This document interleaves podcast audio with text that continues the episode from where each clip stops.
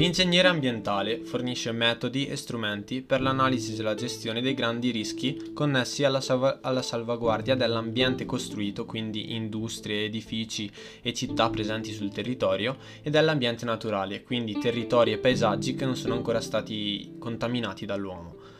Nel nostro progetto Futurità era presentato come HSE Manager, eh, che significa in inglese Health, Safety and Environment Manager.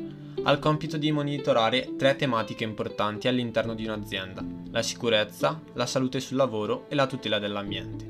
In particolare l'HSE Manager è responsabile della soluzione dei problemi ambientali dell'impresa e deve guidarla tra obblighi e adempimenti, rischi e opportunità legati al mondo della sostenibilità ambientale. Per quanto riguarda la tutela dell'ambiente, quindi si pone principalmente quattro obiettivi. Il, in primis deve prevenire la contaminazione dell'aria, dell'acqua e del terreno dovuta a inquinamento, radiazioni o altri residui industriali e agricoli. Poi deve preservare i processi naturali minacciati dagli effetti dell'industrializzazione, dell'agricoltura, dello sviluppo commerciale e di altre attività dell'uomo deve proteggere le specie vegetali e animali e le località di interesse paesaggistico dagli impatti dell'urbanizzazione e dall'industrializzazione e infine deve conservare le risorse naturali.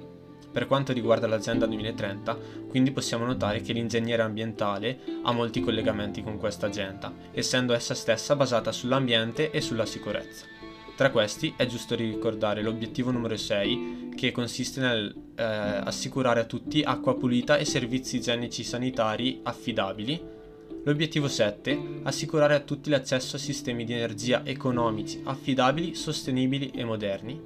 L'obiettivo numero 11 ossia rendere le città e gli insediamenti umani inclusivi, sicuri, duraturi e so- soprattutto sostenibili. In questo particolare obiettivo l'ingegnere ambientale avrebbe un, luogo, un, un compito fondamentale.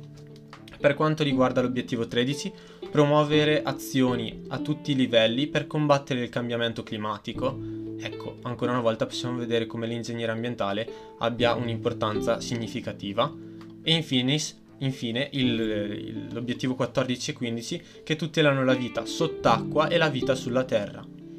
Ma come si diventa HSE Manager? Per diventare ingegnere ambientale si consiglia di seguire un corso di studi ad, inzeri- di, ad indirizzo tecnico-scientifico come ingegneria meccanica o ingegneria ambientale. Tra le conoscenze necessarie per un HSE Manager ci sono quelle connesse all'ambito della sicurezza sul lavoro e alla tutela ambientale perché il suo compito è quello di guidare la, la, propria azienda verso un sistema di gestione che integra la sicurezza, la qualità e l'ambiente in cui si opera l'azienda. All'Università di Bologna, ad esempio, è possibile intraprendere un percorso di laurea di ingegneria per l'ambiente e il territorio a livello triennale.